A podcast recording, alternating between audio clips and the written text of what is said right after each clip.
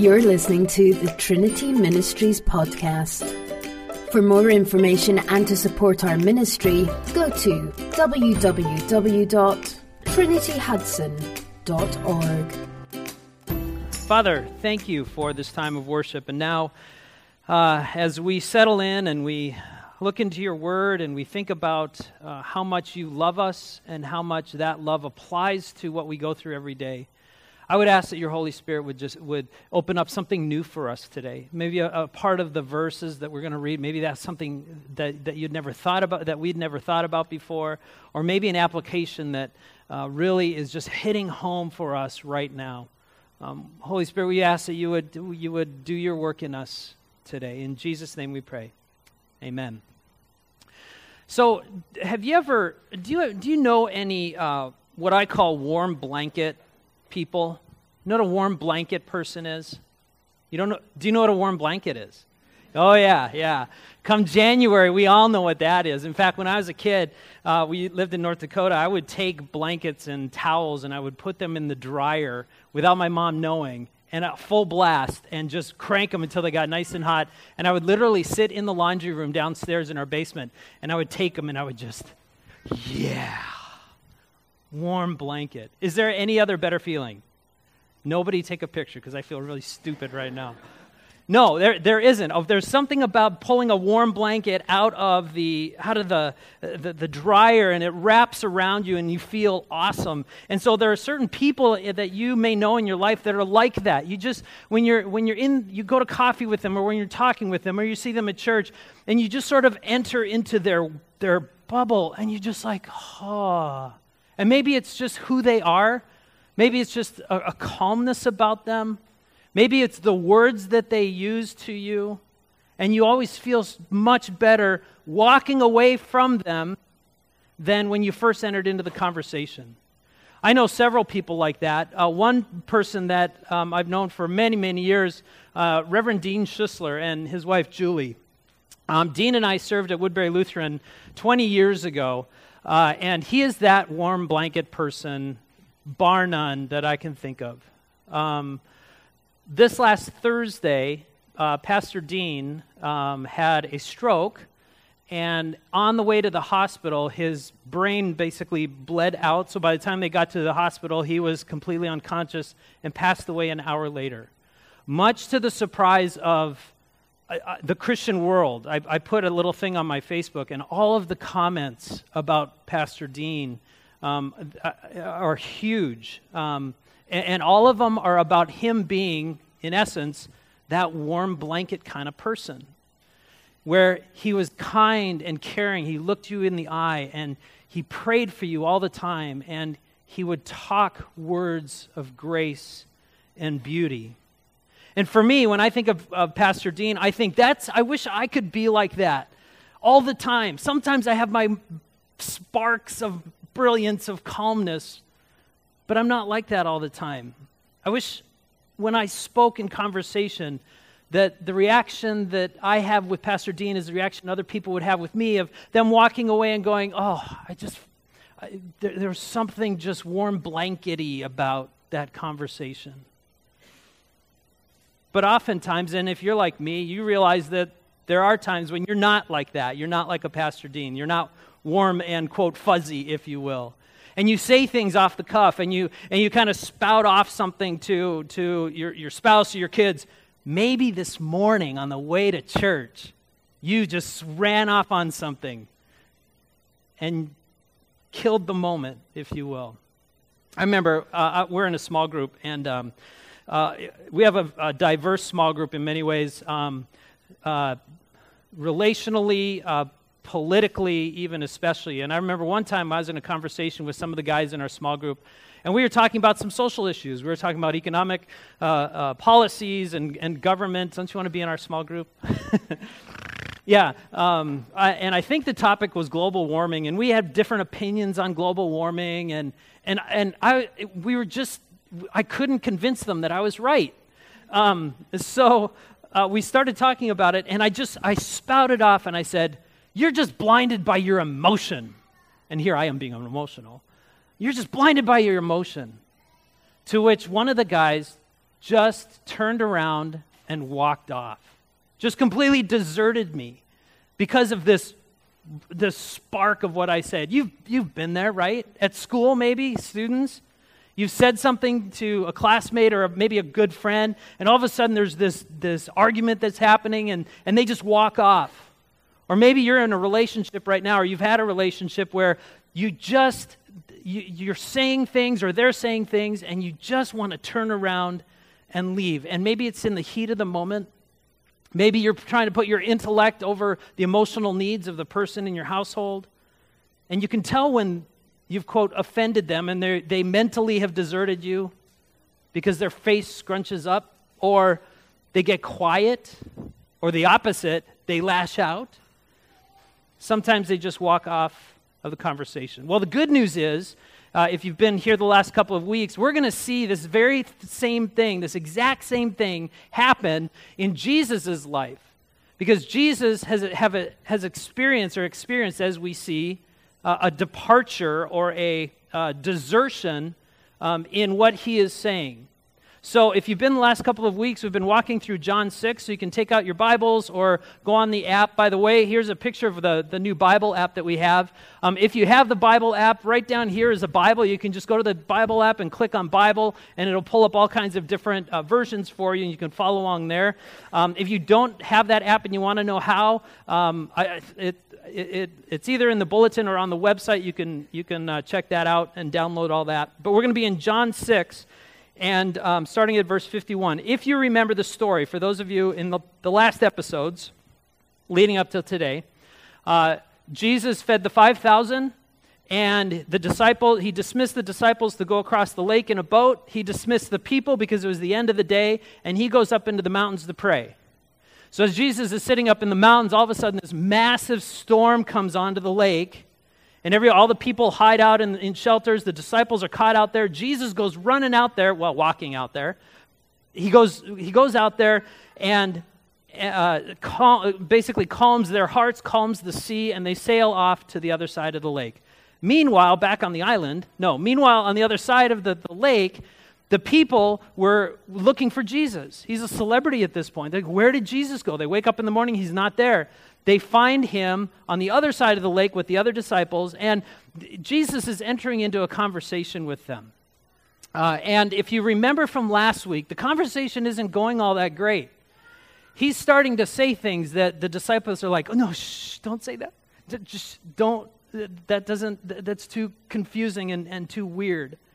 And so he gets to this, this, this conversation last week that we talked about, about bread Remember bread, and the Jewish saying of, of bread was a day without bread is a day without life. Bread in the culture was so, so important. It was the staple food, and even today, many times, is the staple food for uh, everything that, that, that happens in, in the food, you know, uh, in what you eat and, and your meals. So Jesus is having this conversation, and he comes to, if you're following verse 51, John 6 51, and he says this kind of crazy thing. He says this I am the living bread that came down from heaven. Now, this is, we kind of in English, we kind of read over this living, oh, okay, living bread, whatever. If you think about bread, bread that we have today usually has what in it that makes it rise? Right. Good for you. Biology 101. Okay. So we have yeast, and yeast is an alive bacteria. Okay?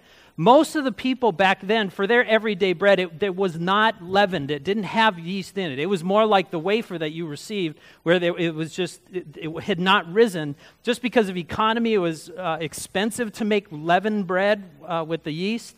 Uh, and so when Jesus says, I am the living bread, they took notice, saying, wait a second. That's bread reserved for royalty. I don't deserve that kind of bread.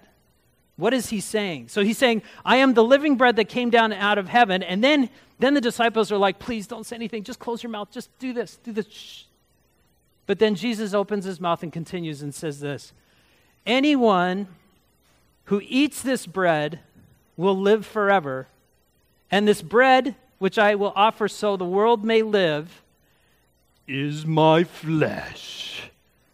Uh, don't you, don't you have like this creepy vampire like music going on behind this? You know, it's kind of weird. I mean, picture yourself. If you don't know the rest of the story, if you didn't really know who Jesus was and you heard a, a teacher say, You need to eat my finger, you, you, you know, you need to eat. How bizarre. We're all kind of laughing and shaking our heads, but it was so bizarre back then for the people who had been following him.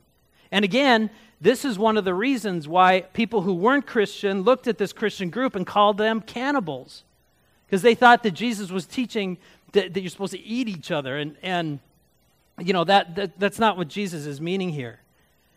Anyone who eats this bread will live forever, and this bread which I offer so the world may live is my flesh. And the people, obviously, began arguing with each other about what, he, what does he mean? You know, how can this man give us his flesh to eat? It's kind of a disgusting Bible verse, I think. So Jesus knew this argument was going on. He says this. So I tell so again, I tell you the truth. Unless you eat the flesh of the Son of Man and drink his blood, now he adds that part into it. Really, Jesus? You cannot have eternal life within you. But anyone who eats my flesh and drinks my blood has eternal life, and I will raise that person up on the last day.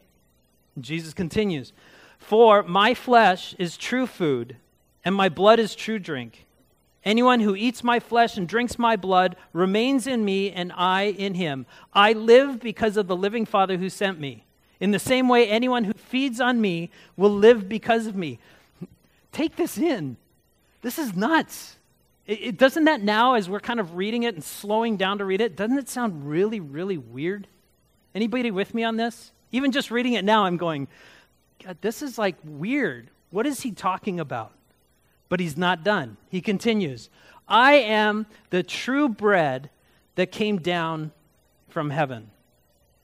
Okay, this is where this is where the, the people who were had some sort of understanding of the history of the Israelites would go, Oh, now I get it. Now I know what he's saying because to their background, the true bread that came down from heaven was manna. You remember that? Israelites were, were, were going out into the, in the wilderness. They were complaining they didn't have any food. God sent manna down, which is kind of a flaky white uh, type of bread back then. Um, and so they were, the, the people of Israel had, had many mantras talking about because of the manna, we have lived. Because of the manna, we have sustained. Because of the manna, we will survive. So when Jesus saying, I am the bread that came down from heaven, he's connecting to the Moses story. The people are going, I got it. You're not talking about like your flesh. You're not talking, you're talking, you're putting yourself as the saving thing that has come down from heaven to us so that we could live, and not just day to day, but that we could live forever. Little sandlot uh, thing there. But I am the bread that came down from heaven. Anyone who, and then Jesus actually points it out. He says, Anyone who eats this bread will not die as your ancestors did, even though they ate the manna, but they will live forever. Now, even though I just kind of explained it, and that now, especially 2,000 years later, we kind of understand this and, and get really what he's talking about, many of the disciples, which weren't just the 12, there was a group of, you know, the, the main core was 120, and then there was outliers on the outside. But many of the disciples said, this is just very hard to understand. Can anyone accept it?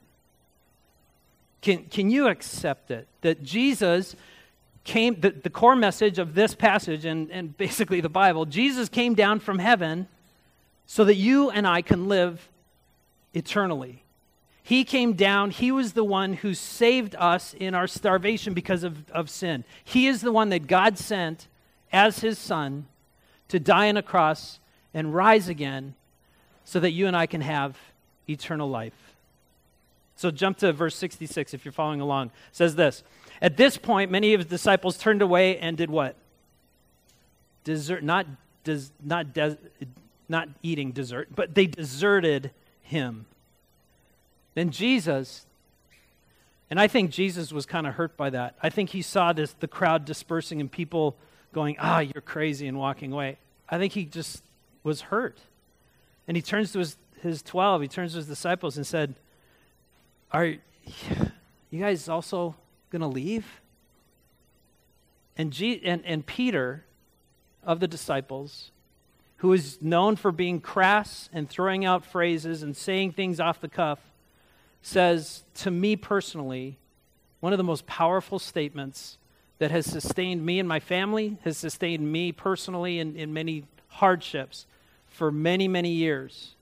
Um, Peter replies this, verse 68. He says, Lord, to whom shall we go? If we leave you, Jesus, you know, we've been with you about three years now. Actually, at this time it's about two. But if, if we leave you now, we've never heard teaching like this. We've never been accepted by a quote rabbi like this. Where, where else are we going to go? Who has, who has the great words in the teaching that you have? Lord, to whom shall we go? You have the words that give eternal life. We believe and we know that you are the Holy One of God.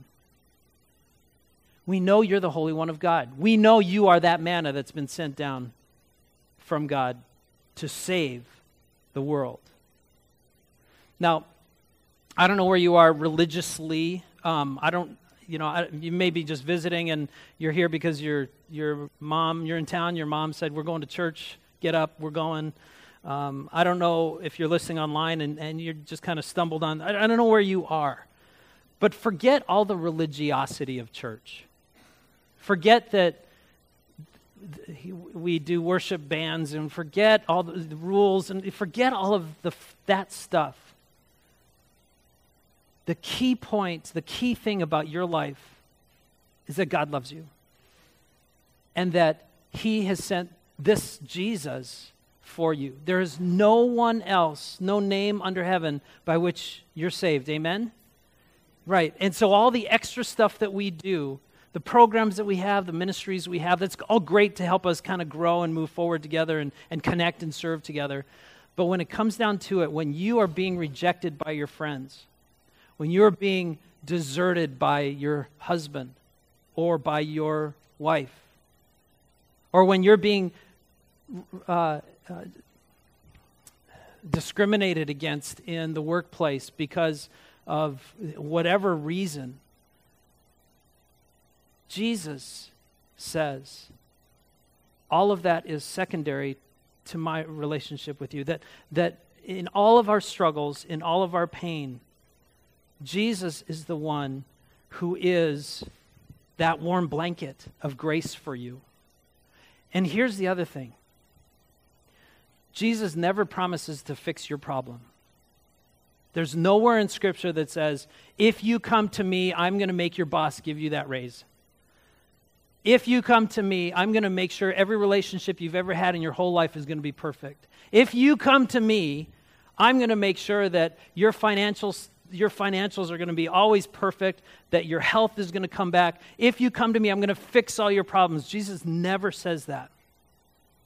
Here's what Jesus says Jesus says, I be, as you are experiencing difficulties and struggle in life, I will grant you peace in those struggles.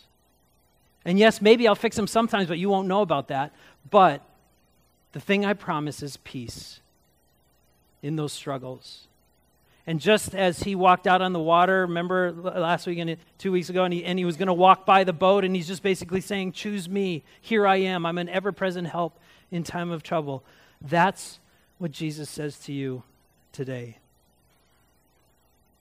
And what's really cool about this story, at least for me, is we have a God who has experienced what you and I experience. We have a God who's experienced people deserting him. And ultimately, when he was on the cross of when he was on his cross, when Jesus was on the cross, what happened? God deserted him in that moment and cast all of your sin on him. There's no one else to turn to for ultimate peace, for healing, for restoration. Um, but Jesus, He walks us through those things. Nothing soothes gives um, comfort, maybe direction, than Jesus of Nazareth, who died on a cross for you and rose again.